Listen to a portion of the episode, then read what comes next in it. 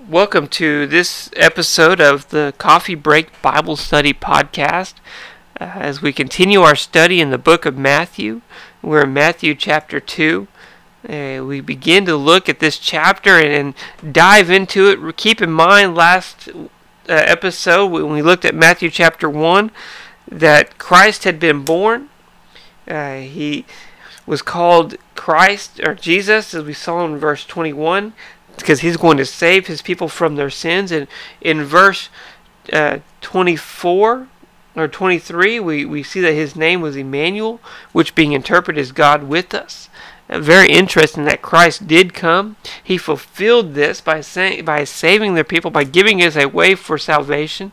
Yet he also, as we see there in Matthew chapter 20, uh, 123, God is with us uh, interesting that Matthew starts this in such a way because Christ ends it in Matthew chapter 28 and verse 20 saying that I will be with you. Uh, it's very interesting that Christ says I that God was with us. He gives us a plan. He gives us a salvation. Yet as we continue to study, he was born in, in chapter 2 and verse 1. Christ was born in Bethlehem of Judea in the days of Herod. And behold, there came wise men from the east to Jerusalem.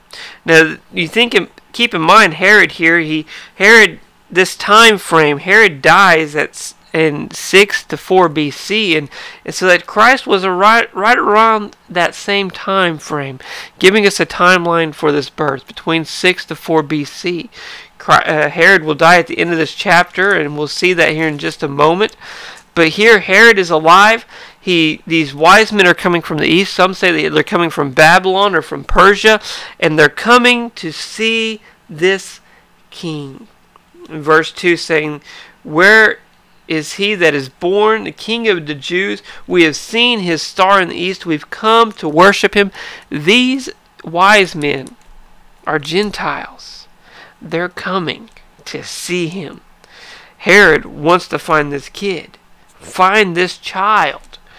Uh, as we see in verse 3, when he heard these things, he was troubled. He was upset. Jerusalem, that the city around him was upset because Herod was upset. Herod hears that they're saying this is the king of the Jews. He's wondering is, is this child going to be the one that's going to overthrow him, take the throne from him? And he's thinking that, that this was Christ. He wants to kill this child, as we'll see here later on. Yet he hears all this news. He gathers all the priests, he gathers all the scribes together in verse 4, asking, Where is this child? Where is this child born? They say in Bethlehem of Judea, just as it was written by the prophets.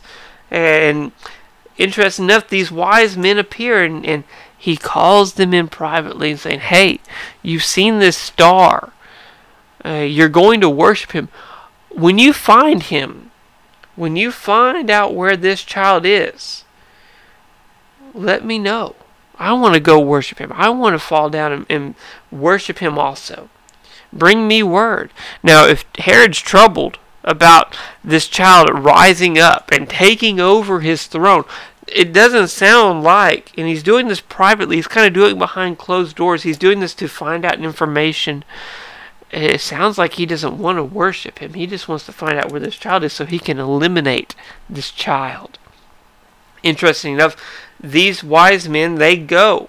He sends them back out so they can find, as we see there in, in, in verse 8, and they go out and find this child they rejoice before this child. And how wonderful that is that they do rejoice that before this child. And, and oftentimes we see that the the text there says wise men.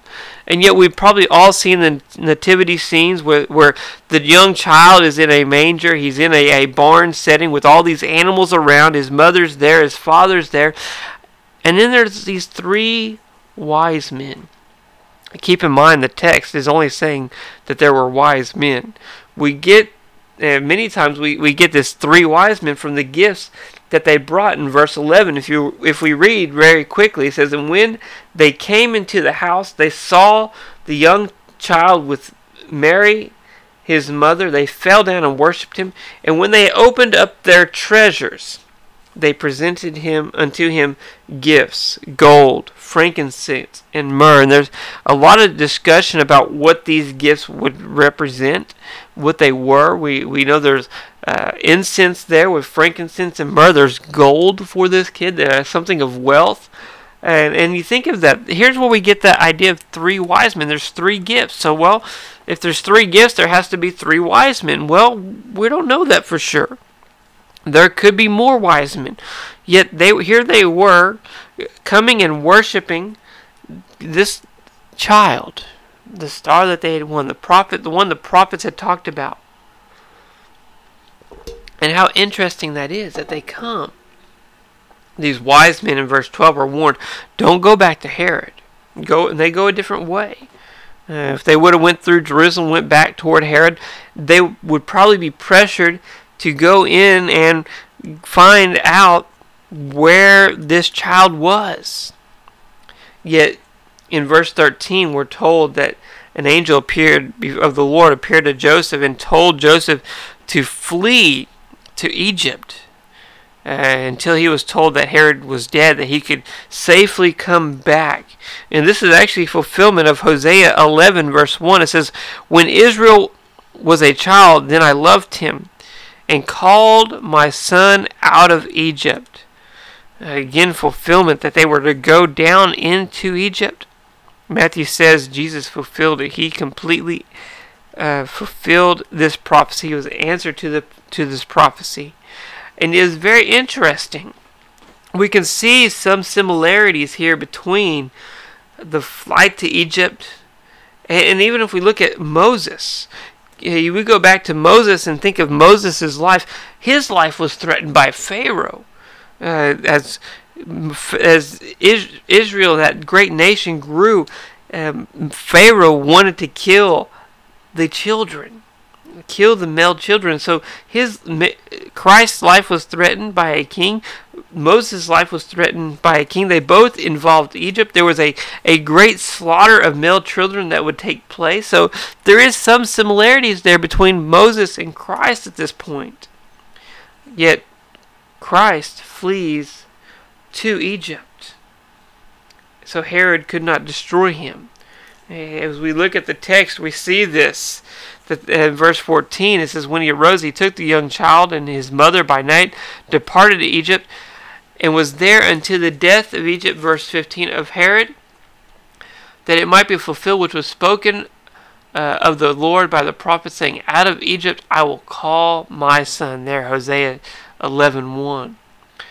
Then Herod, when he saw that he was mocked by the wise men, was exceeding wroth and sent forth and slew all the children that were in Bethlehem, uh, and that all the coast thereof, from two years old and under, according of the time which he had diligently inquired of the wise men.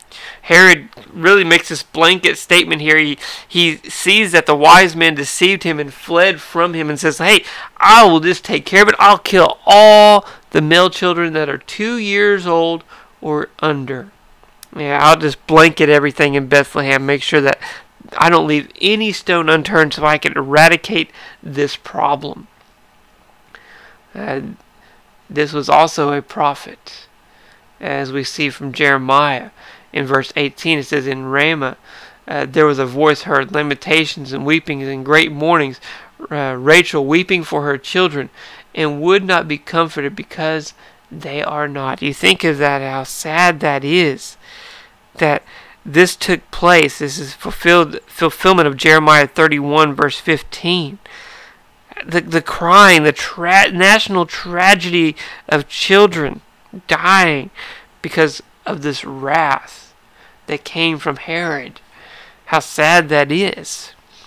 Yet in verse 19, as we continue in our text, when Herod died, behold, another angel of the Lord appeared in a dream to Joseph in Egypt, saying, Arise, Take the young child and his mother, and go into the land of Israel, for they are dead which sought the child's life.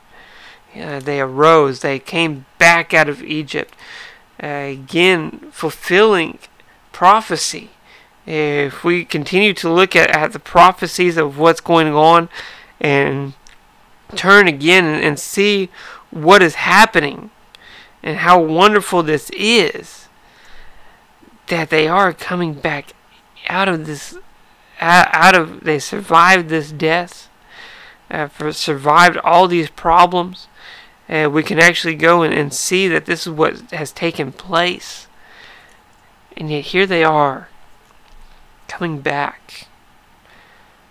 They they don't return exactly to where they they came from. They go to a different place. They they go back to Nazareth again to protect the to protect the child, to keep him safe uh, from what is going on. If we turn to Amos chapter two and verses ten uh, and twelve, it says, "Also I have brought you up." From the land of Egypt and led you forty years through the wilderness to possess the land of Amorite. I have raised up your sons uh, for, for prophets, and of your young men for Nazarites. It is even thus, O ye children of Israel, saith the Lord. But ye gave the Nazarites wine to drink, and commanded the prophets to uh, the prophets, saying, Prophesy not. They, they go to, to Nazareth again, probably to keep the child safe. Uh, to to get him from not in Bethlehem, people would still be looking and saying, "Look, hey, maybe he's still around this area, maybe he's still in this this uh, region." So they go to Nazareth, and interesting enough, when we think of Nazareth, uh, Nazareth was not a city that commanded much respect. It's a small village in Galilee. It was mostly Gentiles in the area. There was a synagogue there, but thus there were some Jews, but the Jews of the south did not view the Jews of the north, north very well. Uh, it's very interesting. Uh, we think of, of Nazareth.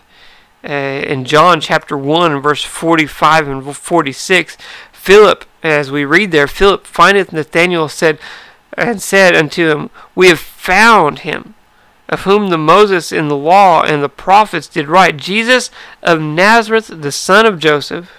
And Nathanael said unto him, Can any good thing come out of Nazareth? Philip said unto him, Come and see. Nathanael there having that, that mindset what good could come from Nazareth, this small town where there's Gentiles and there's not many Jews, there's not much respect? What good could come from it? Yet that's where Christ came from. That's where he fulfilled this prophecy. yet for us, we look at this chapter, it's very interesting to see that God is in control. He he continues to be in control. He continues to take care of this young child and making sure that he is safe. it's a wonderful lesson for us just to know that that God was going to provide for this child to make sure that everything was taken care of, that this child was safe, sending him down to Egypt, bringing him back out, bringing him to the, the, the region around Nazareth. And yet God is in control, even in our lives today. You think of the providence of God and, and how this worked out for God and for Christ. Yet how wonderful that is. Yet as we continue to study uh, our next episode, we're, we're going to be diving into Matthew chapter 3. We're going to be looking at John the Baptist, the one that is going to prepare the way for Christ, to make it ready for the ministry of Christ and Christ is going to be coming back onto the scene. We see the baptism of Christ in this in chapter three, and and then we we really start to dive into Christ's ministry. Uh, we're getting closer to chapter five. We see the temptations of chapter in chapter four. Uh, kind of giving us a precursor of what's to come. Chapter 5 begins that Sermon on the Mount, how wonderful it is, and the great teachings of our Lord. He really starts his ministry there and starts to teach and, and proclaim healing people and how wonderful that is. But yet, for, for our lesson today, chapter 2, Christ uh, has come back. He went down to Egypt. He's been born. He's fulfilling prophecy. Christ, er, God is in control, saving the child, keeping him safe and his family safe, going to Nazareth where he was going to grow. And how wonderful that is Again, I'd like to thank you for joining us in this study this morning of this wonderful chapter in chapter 2, looking at, at the, the life of Christ in his young life, the, the fleeing down to Egypt. And I can, I, as we begin to look at this chapter, we need to continue to look and study the book of Matthew, how wonderful the gospel is. Yet I, I encourage you to subscribe to this podcast Continue to listen. Continue to join us in this study. Continue to study as we see in 2 Timothy chapter 2 and verse 15 that we are commanded to study the Word of God, to show, ourselves approved. And also like us on Facebook.